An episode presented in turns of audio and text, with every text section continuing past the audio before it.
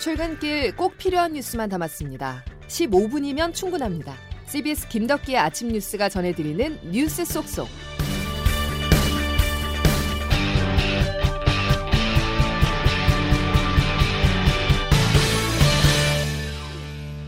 여러분 안녕하십니까? 10월 31일 김덕기 아침 뉴스입니다. 금쪽 같은 우리의 아들, 딸, 동생들이 허망하게 쓰러졌습니다. 3년을 기다린 할로윈 데이를 만끽하기 위해 서울 이태원에 찾았다가 사고를 당했는데요. 토요일 밤 10시가 조금 넘은 시각 최초 신고가 접수된 이후 축제는 악몽으로 변했습니다. 먼저 사고 현장을 시간대별로 정리해 보겠습니다. 장규석 기자입니다.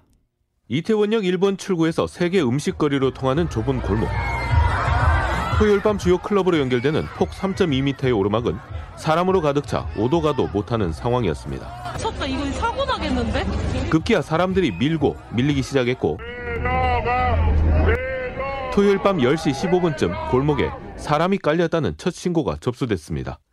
2분 만인 10시 17분 119 구급대가 출발했지만 인파와 차량에 맞춰 현장 접근은 쉽지 않았습니다. 그러는 사이 사람이 깔렸다는 신고는 쏟아지기 시작했고 소방당국은 첫 신고 접수 30분 만에 용산구 관내 전대원이 출동하는 대응 1단계를 발령했습니다. 첫 신고 1시간 만인 11시 13분에는 대응 2단계로 자정이 가까운 시각 소방당국은 최고 대응 수위 대응 3단계를 발령했습니다.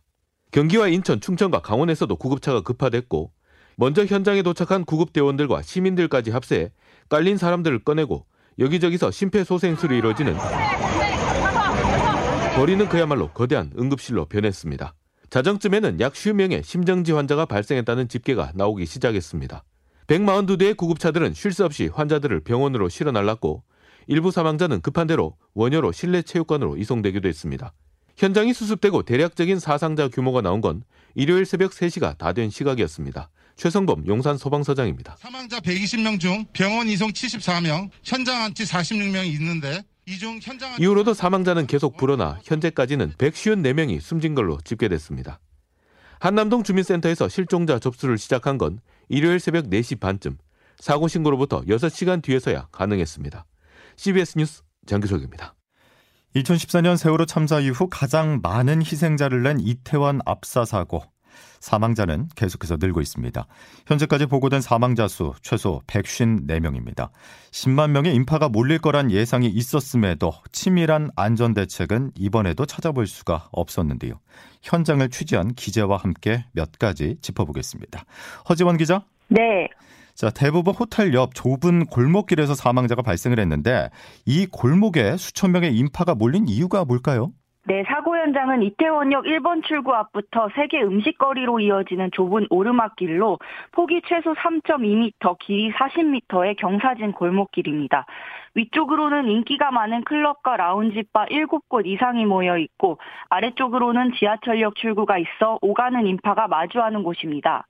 앞서 사망자 대다수가 희생된 위치는 넓이 5.5평 남짓의 좁은 공간으로 비탈길에서 위에서 아래로 누르는 힘이 인파에 의해 가중되며 엄청난 압력이 발생했을 것으로 보입니다. 목격자 김호경 씨입니다. 뭐, 요 바로 여기서 이렇게 갔을 때막 사람이 막, 막 비명 소리 이게 사람들이 워낙 시끄러워 좀비 영화 보면은 막 좀비들이 막 엉켜가지고 위에 탑을 쌓고 그런 느낌으로 있었는데 예. 예, 3년 만에 마스크 없이 열린 할로윈 축제를 즐기기 위해 모인 시민들은 참사당의 지하철역 이용객 수로 따졌을 때 13만 명에 달합니다. 헬로윈 축제는 이태원의 상징처럼 자리 잡았지만 행사를 주관하는 주최 측이 불분명해 안전관리가 미흡하고 사고가 났을 때 인과관계를 따지기 어렵다는 지적이 나옵니다. 예. 경찰이 사고 원인을 밝히기 위해서 조사에 착수했죠. 네, 그렇습니다. 현재까지 사고는 인파가 한꺼번에 몰린 상황에서 사람들이 연달아 넘어지며 압사가 일어난 것으로 추정되는데요. 이번 사고와 관련해 마약, 가스 누출, 화재 등 여러 확인되지 않은 소문도 돌아 경찰이 사고 원인을 명확히 확인하기 위해 CCTV와 SNS 영상을 확보해 분석하고 있습니다. 특히 오르막길 위쪽에서 클럽 사설가들을 포함해 누군가 인파를 밀었다는 증언, 떠밀리고 넘어지는 상황에서 뒤로 뒤로라고 소리친 말을 밀어 밀어라고 들었다는 증언 등이 나와 구체적인 사고 당시 상황 파악이 필요해 보입니다. 예. 골목길에 있는 업소들의 책임을 물을 가능성도 있는데 헬로윈을 맞이해 업소에서 어떤 행사를 주최했는지 보고 해당 행사에 대한 안전관리가 부실해 압사 사고를 유발했다면 업무상 과실치사죄 여부도 따져볼 수 있습니다. 예. 희생자들이 안치된 병원도 취재를 했을 텐데 이 내용도 전해 주실까요? 네, 300명 넘는 사망자가 사상자가 발생한 탓에 사망자를 병원으로 옮기는 일도 쉽지 않았는데요. 경찰과 소방 당국은 서울과 경기도 병원 수십여 곳 영안실에 시신을 배치했습니다. 신원이 확인되면 유족에게 인계하고 장례 절차를 밟게 되는데 이 과정이 오래 걸린 데다 검안서도 주지 않아 유족들은 분통을 터뜨렸습니다. 유족 김호경 씨입니다. 그리고 저 너무 화가 나는 게 우리 아들이 그냥 사고가 났다든가 뭐 이랬으면은 차라리 괜찮겠어요. 근데 멀쩡한 길 걷다가 죽은 거예요. 어떻게 여기 이렇게 조치가 미흡하고. 예. 특히 외국인 사망자의 경우 내국인, 내국인보다 추가 확인 절차를 걸쳐야 해 오래 걸린 것으로 전해졌는데 현재까지 전체 사망자 가운데 한 명을 제외한 153명의 신원이 모두 파악됐습니다. 예, 여기까지 듣겠습니다. 허지원 기자였습니다. 자, 젊은이들 사이에서는 할로윈데이가 이미 하나의 축제로 자리를 잡았습니다. 그래서 사상자 중 유독 20대가 많았고 10대도 포함됐다는 분석입니다. 양승진 기자의 보도입니다. 피해자의 연령대는 어떻게 되나요? 20대가 가장 많은 것 같습니다. 이태원 참사로 숨진 154명 가운데 20대가 103명으로 가장 많았습니다. 다음으로는 30대가 30명, 10대가 11명, 40대가 8명으로 뒤를 이었습니다. 헬로윈에 친숙해질 기회가 많았던 연령층이 주된 피해자가 된 셈입니다. 2010년대 들어 우리나라 영어 유치원이나 키즈 카페, 캠핑장 등에서는 어린이와 그 부모들을 대상으로 헬로윈 파티를 열기 시작했습니다. 젊은 층에도 화려한 의상을 입고 술을 마시며 밤새 떠들썩하게 즐기는 헬로윈 문화가 확산됐습니다. 인스타그램과 틱톡 등에 할로윈 해시태그를 달고 올라온 게시물이 235만 건에 달하는 등 소셜미디어가 헬로윈 문화 확산의 매개체가 됐습니다. 기업 마케팅도 헬로윈 확산에 한 몫을 했습니다.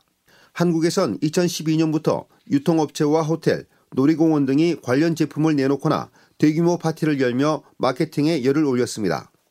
특히 이태원은 외국인이 많이 모여 외국 같은 헬로윈을 즐길 수 있는 곳인데다 3년 만에 노마스크 헬로윈 축제가 열리면서 젊은 세대가 유례 없이 많이 몰려 피해를 키운 곳으로 풀이됩니다. CBS 뉴스 양승길입니다. 정부가 이태원 참사 사망자 장례 지원과 함께 용산구를 특별 재난 지역으로 선포했습니다. 또 목격자와 가족의 심리 지원에 나서겠다고 밝혔습니다. 정부의 대책은 고무성 기자가 정리했습니다.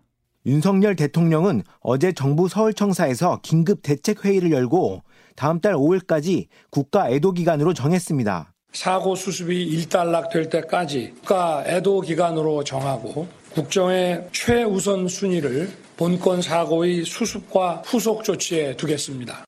국가 애도 기간에는 모든 공공기관과 재외공간에서 조기를 개항하고 공무원과 공공기관 직원은 애도를 표하는 리본을 폐용하게 됩니다. 한덕수 국무총리는 사회 재난으로는 11번째로 서울시 용산구를 특별 재난 지역으로 선포했습니다. 정부는 서울시 용산구를 특별 재난 지역으로 선포하고 사망자 유족과 부상자에 대한 지원금 등 필요한 지원을 다하겠습니다. 특별 재난 지역으로 선포되면 사망자 유족에는 위로금과 장례비, 부상자에는 치료비 등의 지원이 이뤄집니다. 사망자에 대해서는 장례 지원팀을 가동하고 부상자 가족 등에 대한 심리 치료를 위해 이태원 사고 심리 지원팀을 구성해 운영하기로 했습니다. 유럽 출장 도중 어제 급히 귀국한 오세훈 서울시장은 유족별로 전담 공무원을 지정해 장례 절차 진행에 소홀함이 없게 하겠다고 밝혔습니다. 서울시는 오늘부터 서울 광장에 합동 분향소를 설치했으며 국가 애도 기간인 다음 달 5일까지 운영합니다. CBS 뉴스 고무성입니다. 이런 가운데 이상민 행정안전부 장관의 발언이 논란입니다. 이태원 참사와 관련해 경찰이나 소방 인력 배치로 해결될 수 있는 문제가 아니었다고 말을 했는데요. 관련 내용 한번 들어보겠습니다. 통상과 달리 경찰이나 소방 인력이 미리 배치함으로써 해결될 수 있었던 문제는 아니었던 것으로 지금 파악을 하고 있고요. 어, 또 잘 아시다시피 서울 시내 곳곳에서 여러 가지 예, 소요와 시위가 있었기 때문에 이런 곳으로 어, 경찰 경비 병력들이 좀 분산됐던 그런 측면은 있었습니다. 사고가 난 29일 밤 이태원에 10만 명이 넘는 인파가 몰린 것으로 추산되고 있어서 마약 사건이나 성범죄를 대비한다는 명목으로 경찰 인력 130여 명을 배치했다는 것은 적절하지 않다는 지적인데요. 정치권에서도 이상민 장관 발언에 대한 비판이 이어졌습니다. 세계 주요 외신들은 지금 이 시각까지 이태원 참사 소식을 주요 뉴스로 전하고 있습니다. 한국 사회 안전망을 지적하는 보도도 눈에 띕니다. 장성주 기자입니다. 전 세계 주요 언론들은 우리나라의 이태원 참사 소식을 긴급 속보로 알렸습니다.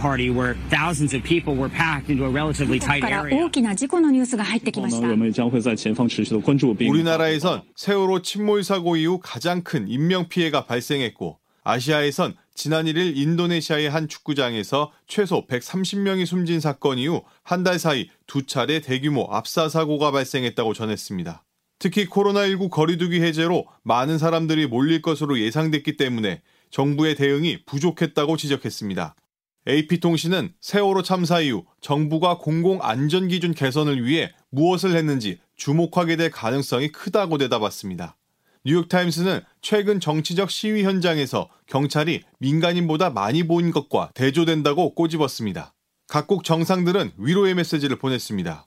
조 바이든 미국 대통령은 사랑하는 사람을 잃은 가족들에게 깊은 위로를 보낸다면서 부상자들이 조속히 쾌유하길 기원한다고 말했습니다. 기시다 후미오 일본 총리는 우리 정부와 국민에게 연대의 뜻을 표명했고 시진핑 중국 국가주석도 깊은 애도와 위로를 전했습니다. CBS 뉴스 장성주입니다. 중앙재난안전대책본부는 오늘 오전 6시 기준 이태원 압사 사고로 인한 인명피해가 사망자 154명, 중상자 33명, 경상자 116명 등 총 303명이라고 밝혔습니다. 직전 집계인 어젯밤 11시 기준 286명보다 늘어난 수치지만 중상자는 36명에서 3명이 줄었습니다. 서울 이태원에서 벌어진 대규모 압사 참사 소식에 추모 물결이 이어지고 있습니다. SNS와 온라인 커뮤니티 등에서는 Pray for 이태원이라는 문구를 넣은 이미지가 확산하고 있습니다. 서울시는 오늘부터 서울광장에 합동 분향소를 마련해 운영을 하고 용산구도 이태원 광장에 합동 분향소를 설치할 예정입니다. 자, 김덕기 아침 뉴스 여러분 함께하고 계십니다. 이제 기상청 연결해서 오늘 날씨 알아보겠습니다. 이수경 기상 리포터 전해주시죠. 네, 10월의 마지막 날인 오늘도 큰 일교차를 주의하셔야겠습니다. 다소 쌀쌀한 아침과는 달리 낮에는 온화한 날씨가 예상되고 있는데요. 전반적인 기온 모두 예년 이맘때 기온을 웃돌 것으로 보입니다. 현재 아침 기온은 서울이 11도, 대전 9도, 부산은 12도 안팎으로 어제보다는 약간 높은 모습인데요. 다만 상대적으로 기온이 낮은 강원도 지역은 오늘 아침 서리가 내리는 곳이 있겠습니다. 오늘 낮 최고 기온은 어제보다 1, 2도 정도 낮아서 서울과 청주 청주, 대전, 군산과 대구가 19도, 광주 21도로 대부분 20도 안팎이 예상되고 있는데요. 이번 주는 목요일부터 다시 기온이 떨어지면서 날씨가 크게 쌀쌀해질 것으로 보입니다. 오늘 전국적으로 가끔씩 구름이 끼겠고 아침에는 안개 끼는 곳이 있겠습니다. 날씨였습니다. 대한신경정신의학회 호소로 마치겠습니다. 이번 이태원 참사와 관련해서 영상과 사진 공유를 중단해달라는 내용인데요. 현장 영상이나 뉴스를 과도하게 반복해서 보는 행동은 건강에 악영향을 미칠 수 있다고 전했고요. 또 온라인상에서 혐오 표현도 자제해 줄 것을 당부했습니다. 이번 참사 우리 모두의 불행입니다. 자, 월요일 김덕기 아침 뉴스는 여기까지입니다. 내일 다시 뵙죠. 고맙습니다.